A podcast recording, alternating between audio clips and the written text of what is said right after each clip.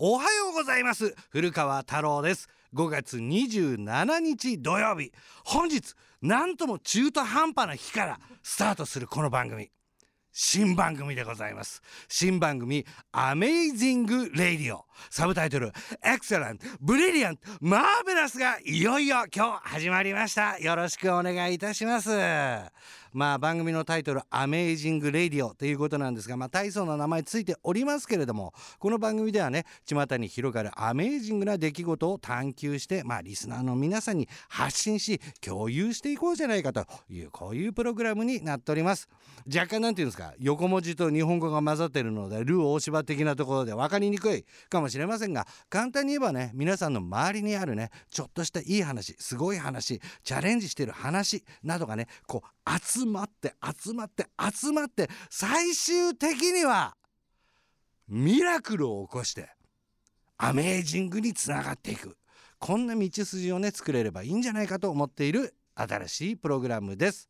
そしてこの番組を僕と一緒に盛り上げてくれるのが埼玉県東松山市にこの春開校した教育の実践研究機関アメージングカレッジの校長岩崎千佳さんと理事長の谷口秀さんこの3人でお送りしていきたいと思いますが、まあ、今回はね初回ということがありますのでお二人には後ほどゲストとして登場して開校につながったばかりのアメージングカレッジについていろいろとお話を伺っていきたいと思います。そして皆さんからの番組への感想ツッコミ、えー、ツイッターメールなどでね募集してますんで送っていただきたいと思います。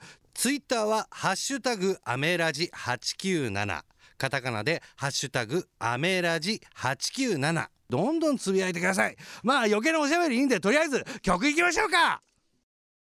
さあ番組の1曲目ラモンズのロックノールハイスクールから始まりましたけども今日からスタートしたこの新番組「アメイジング・レディオ」ここからはゲストコーナー「What the EBM」のコーナーです。ね。この EBM ってなんだお前？と思ってる皆さんちゃんと説明しますよ。エクセレントブリリアントマーベラス。ね。こんな体験。でそのエクセレントブリリアントマーベラス、まあ、あの全部グーグルで調べると素晴らしいっていうあの翻訳が出てくるんでね。皆さんで調べていただいてとにかくそんな皆さんの周りにある素晴らしい経験を持っていたりこんなことにチャレンジしているという方をゲストにお迎えしてお話を伺っていくコーナーです。そして今日はこの番組を今後一緒に進めていってくれる2人をゲストに迎えましてお話を伺っていきたいと思います。改めて紹介しましょう。埼玉県東松山市にこの春開校した教育の実践研究機関アメージングカレッジの校長岩崎千佳さんと理事長の谷口秀さんに登場していただきます。よろしくお願いします。よろしくお願いします。いやまさかの展開でしたね。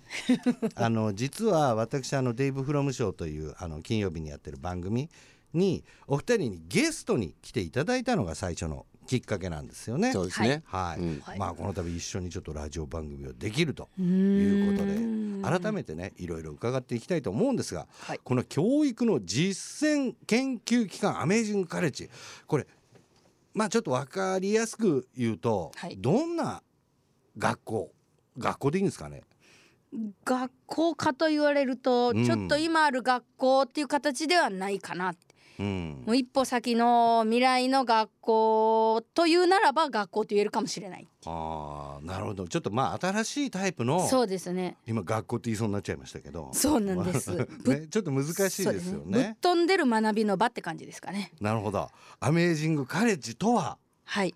ぶっ飛んでる学びの場。はあ。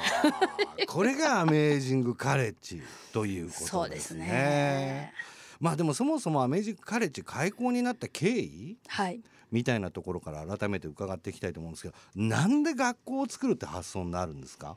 そうですね、うん、私自身昔からなんとなくこう学校を自分で作りたいなっていう思いはあったんですけれども一番はやっぱり生まれてきてよかったって、うん、今この世に生まれ出てきた全ての子どもたちに思ってほしいなって、うん、でもそう思ったら一個の場所を作るだけじゃ、手に負える人数って限られている？まあそうですよね、うん、でそうじゃないな。それだけじゃないな。じゃあ何が必要なんやろうと思ったらやっぱり新しい教育の概念っていうのを生み出す、うん、何がいいか悪いかとか、うん、じゃあそれが悪いから新しいこの形でとかそういうなんかどっちがいい悪いじゃなく本当に新しいものを自分たちで生み出していくっていうのが必要なんじゃないかな、っていうことでじゃあ新しく学びの場作っちゃおうっていう感じですかね。だそれが僕の引き出しの中にはない発想だったから学校作っちゃうなみたいな ところですよ。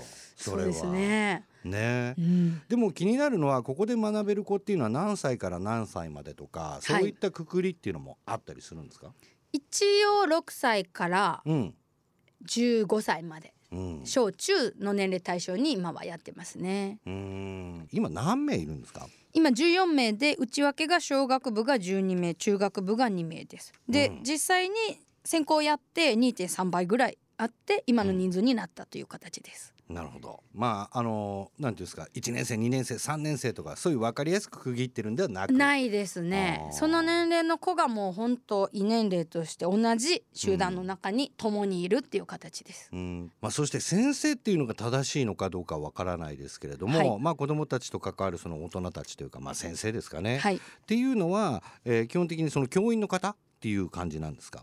え教員を辞めてとか教育委員会を辞めてきた教育に携わっていたチーム A と、うん、教育の経験が全くないチーム B と、うん、あと日々入れ替わり立ち替わり子どもと同じような立場で支えながら関わるチーム C この3つのチームがあります。うん。大人たち先生って呼び方？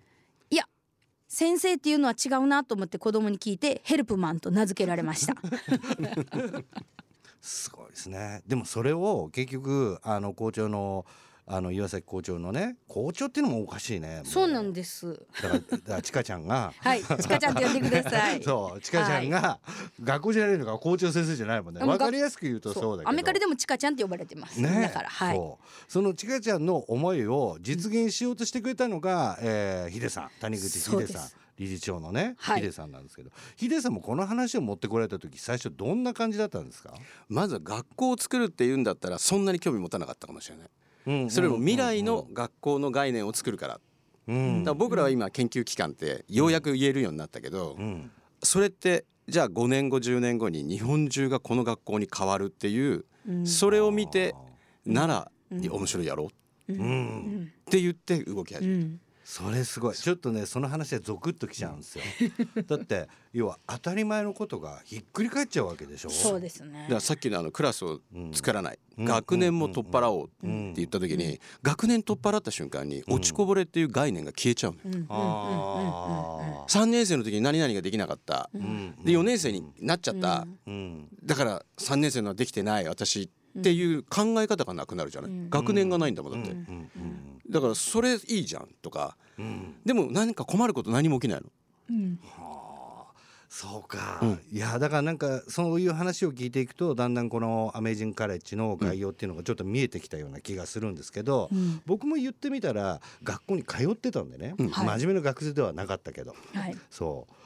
でもそうだったらもうちょっと違ったのかなっていうことが発想の一つとして思い浮かぶなって思ったんですよね。でしょ？だからすごい無理、うんものすごいなかったものをゼロから作ってるっていうよりはもともとそうだったんじゃないかってちょっと1か月ぐらい今経って気づいてて、うん、寺子屋とかもそうだけど、うん、誰か真ん中にいる人がいて、うん、子どもたちが学年とか関係なく年齢関係なく集まって学ぶっていう、今今教えるってなったりするじゃない、で教えられるってなってるから。面白くなくなっちゃってるんだよね、両方が多分、うんうん、自分がすごい知ってることをこんなふうになってんだよって、言いたいもんだって言いたいじゃん。おっさんになったら言いたいじゃん。そうそれを目キラキラかがしてそうなんだってなってるとぐわーって動きが気持ちも動くじゃない、それが毎日続いたら学校って言わなくても学びはずっとあるわけじゃない、でそれがさ、あれ？もしかしたらそれでいいんじゃないの？っていうのにちかちゃんは7年間国立の大阪の教育大学の附属の小学校の、まあ、実質校長先生だったから、そこでずっとその研究をやってきて気づいたわけだよね。でそれを持って引っ提げて「ヒデさん私学校作りたいの?」って来たから、まずはキュンとくるわけよ。うん。うん、でも普通の学校作るんだったら大変なんだよってなるのよ。うん、うちの父も学校の先生だったし経営もやってたから。だけどさ未来の私たちがやることが未来の日本のスタンダードなもしかしたらアジア、うん、世界の学校の概念を変えるかも、うん、変えたいの。変えた方がいいのよ。って言われたらそりゃさちょっとちょっといいっすよね。いいでしょ。ちょっといい。ちょっとまだまだ話は尽きないんですけれども、うん、ちょっと一曲挟んでここでね実はこの「アメージング・カレッジの」まあ、効果でもないですよね。学校でもないから。テーマソングっていうのが一番ふさわしいんですかね、うん。ねはい、すごい方が歌ってるんですよ。ね、えー、聞いてください。高橋メアリー潤さんで「ミラクルを君と起こしたいんです」聞いてもらったのは高橋メアリー潤さん「ミラクルを君と起こしたいんです」まあ、さらっと曲紹介しましたけどこれ「アメージング・カレッジ」アメカレのテーマソング。彼女がどうして歌ってくれてるんですか？これがまた。もともとはね僕たちが、うん、あのこの件始まる前にみやちゃんと農業のことでちょっとつながりがあったんですよ。うん、でたまたまそんな話の時に「うん、いや僕今こんなことやってるんだよねアメージングカレッジって」って言って、教育研究やっててさみたいな話をしたらなんかすごい感動して「えなんかすごいいいですね」僕私でしかも隣に農地作ったんだけど「私行きたい」とかって言ってくれたのででそのうちなんとなく話の中でちょっとこの曲「ミラクルを君と起こしたいんですね。今テーマ曲に使ってるんだけど、うん、みやちゃん最近ずっとミラクル起こしまくってるわけだから、うん、でその感じでちょっとこう子供たちに応援してくれないみたいな話をふって。ふって。したの、ええ、そしたらもう秒で「やりたい」って言ってくれてこうなったんですよ。まあ言ってみたらねちょっとした素敵なことがこうミラクル起こしちゃったみたいな起こしちゃった。でしょ？そうちょっとした勇気言ってみようと思って。いや本当ですね。まあびっくりしましたけども、えー、改めまして今日からスタートしました新番組「アメージング・レディオ」えー、まあ初回はねこの先僕と一緒に番組を盛り上げてくれる、えー、教育の実践研究機関アメージングカレッジの校長、えー、岩崎千佳さんと理事長の谷口秀さん、えー、改めて、えー、いろいろお話を伺っていきたいと思いますけれどもこのアメージングカレッジに来る子どもたち、まあ、どんな子どもたちって言ったら変ですけどどんな子たちなんですか？自らアメカレに来ると望んだ子たちです。うん、えー、もう普通のそうです。前の学校になく？普通の学校にこれまで通っていたっていうような子が多くですね。うんうんうん、でまあそのいろんな状況ありますけれども、うん、もうどちらにせよ子ども自身が通う学校を選ぶとかっ入学する前に公立か私学かとかいうぐらいであって通い始めてからあっちに行きたいこっちに行きたいっていう選択権ってほぼ今ない状態の教育の現状だと思うんですよ日本は。でもアメカリに来てる子たちはみんなそれぞれ自分の思いがあってここに来るって決めてアメカレに来た子たちなんでそれが全員の共通項ですね。自分が自ら選んで、はいいやだから考えもしてないですよね。僕は子供の時。そうお兄ちゃんも言ってたから同じ学校に行くみたいなね。ね。隣の子がそうだったからとか。である子は公立とアメカレと両方交互に通おうかなって最初言ってたけれども、うんうんうん、俺は公立に行ってる暇はない。アメカレでやりたいことがいっぱいあるんだって言ってここのみに選択するとかね。すげえ。本当にびっくりされさせられますね私たちの方。あとはやっぱり僕は普通の学校行ってたからそういう感覚で言っちゃうんですけど学校の行事とかね、はいはい、給食とか、はい、そういうのはどんな感じになってるんですか？まず給食はどこかに委託しようかなとね、うん、オーガニックのとかいろいろって言ってたけれども、うんうん、いや自分たちで作りたいっていう話が出てきて えでどっから作るの？って普通に食材買ってきてぐらいかなと思った。らいや農具から作るって。農具？でいやでしょ場所どれぐらいいんのって言って教室72個分いやいや私らやってるの元結婚式場やから元結婚式場にそんな広さの畑ないでって言って、うん、で裏の工作放棄地のところの地主さんにちょっと貸してもらえませんかってお願い行くんですけれども、うん、実際半まあ半分以上かな大人が使う部分と子どもたちが開拓する部分分けたんですけれども、うん、本当にこの1か月内で子どもは農具から作って、うん、大人たちが機械使ってるところ1週間で全部手だけで開拓しきりました。すげえ。すごい。やっぱやりたいって思う原動力ってでかいですね。でかい。あのパワーどっからくんねやろなって思いますね。はあそうですで例えば卒業とかそういう概念はある？あるんですけれども、うん、今びっくりさせられるのは、うん、卒業の年齢に達してる子たちがね、うんうんうん、将来の夢はって言ったらここで働くっていうことをもう今す？でに3名言ってます。だから前戻ってくる場所変わるつもりはない。卒業するけどここにおるよっていう感覚なんやなっていう感じです。なるほど。じゃあそこで学んでった子たちが自分たちのところでまた新しい形の、うん、す。げえまだ1か月なんやけどなと思って。でも開校してから1か月経って、はい。実際どうですか？自分がそのちかちゃんが思い描いていたは姿と、はい。今1か月ちょっとですか、はい。2か月いかないぐらい経ってはい。今どんない感想になってます、いやもうはるかに上回って日々いろんなドラマが起きてるなっていう感じです。誰かどっかで脚本書いてんのかなって思うぐらい 毎日ドラマが溢れてうん。こんなに学校いてて子供たちの姿語るだけで涙流すことあるやろかっていうぐらいほぼ毎日泣いてるかなっていう感じですね感動で。どんなところでそういうの感じるんですか、そうですね。今まで私自身も17年間教員やってきたんですけれどもうん。やっぱり子どもの変化って1学期2学期3学期とかうん。1年とか2年とかそういう単位でやっぱ変化を感じていってたんですよね。うんうん。でもこのアメカレにいてて例えば初日もトラブルあってこ大人から見たらねトラブルって思うけど子供にとっては違うんですけどまあ喧嘩うん。して、その時にはもうそれぞれにうわーって言い合って全く謝りもしない。うん。っていう子たちだったのが2日ぐらい経ったらいやきっと向こうにもいろんな思いがあるんやっていうのをうん。両方が考え出して、うん。じゃあ自分たちからいい言葉使ったらいい雰囲気になるからそれを実践してみようみたいなことを言ってうん。自分たちで相手の心に響くような言葉を考えてうん。相手に謝りに行く。でその先にはずっとこれまで謝ってこなかった子が1週間後には自分からまた自ら謝りに来てっていうような。でやっぱり使ってた言葉も初めの頃は結構ね男の子とか特にうん。強い口調で言い合うのがもう今すでにとっても柔らかい言葉になってるし。で初めの頃にはうん「お前何年生やのに」とか「あー何年生のこんなんできへんの?」とかうん。いう話をしてたんです、ほんまに何年生？うん。今はそうじゃなくって、うん。誰々だから誰々ってこういうの苦手だったよね。誰々こういうの好きだったよね、っていうようなもう一人の人として見るようになってきてるんですよね。で今も同じような揉め事は起こるんですけれども、うん。最初の頃は時間気にしてうん。特にちっちゃい学年の子って同じこと繰り返しうん。言うでそれって普通の学校でもあるあるなんですけれどもそれを聞いて初めの頃はもうまだ終われへんのまだ同じこと言ってんのって言ってた相手がうん。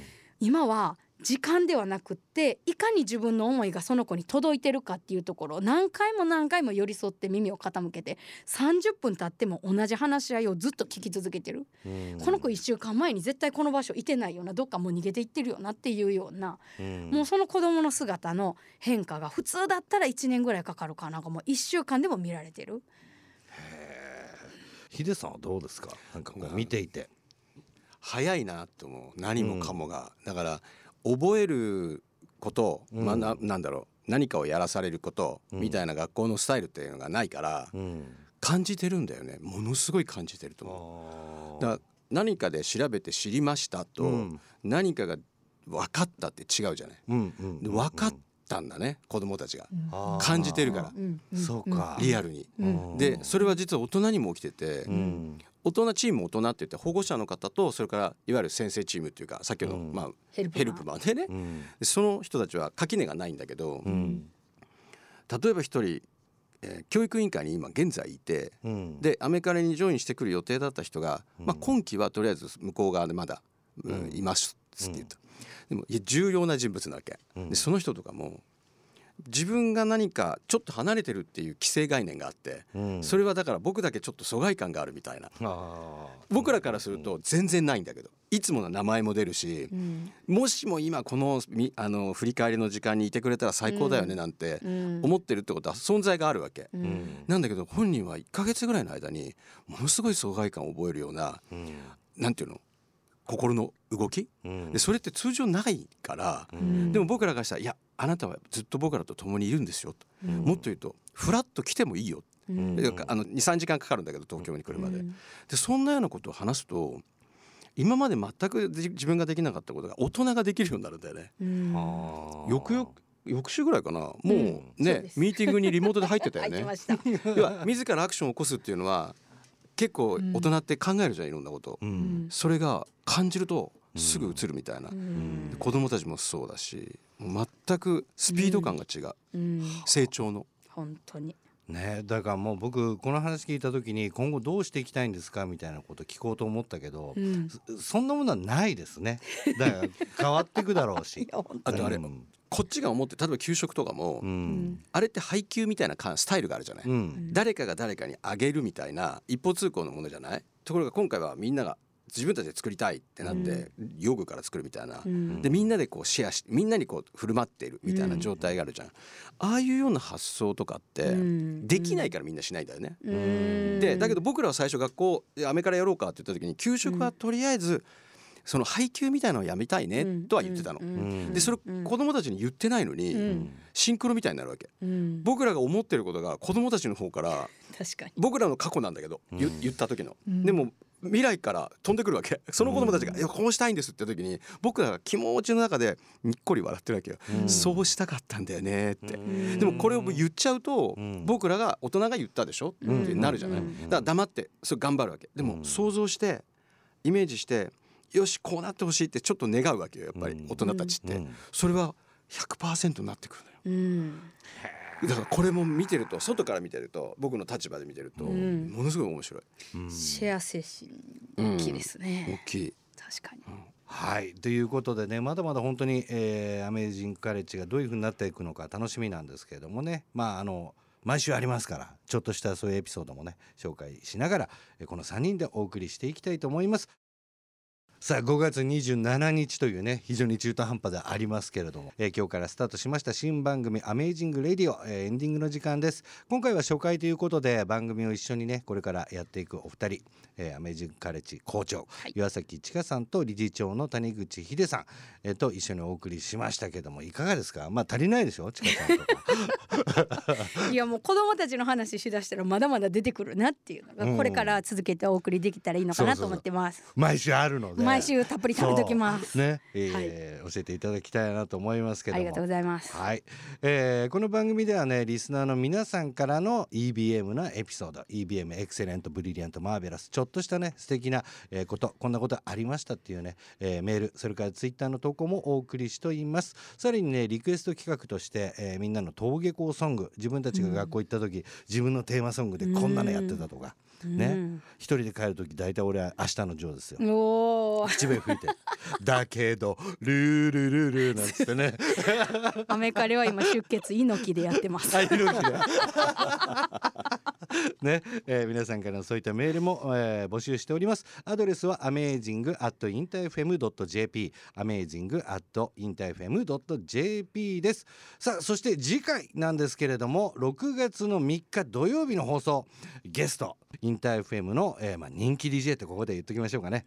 ジョージ・カックルさんお迎えしてまあ彼は日本生まれでインターナショナルスクールとかにも行ってるのでまあそういったところでちょっと興味深い話も聞けるかなということで、えー、ゲストに呼んでみたいと思います、はい、では、えー、ちかちゃんひでさん来週もよろしくお願いいたします。よろしくお願いします。インター FM アメージングレディオ DJ 古川太郎でした。それでは皆さんアメージングな週末を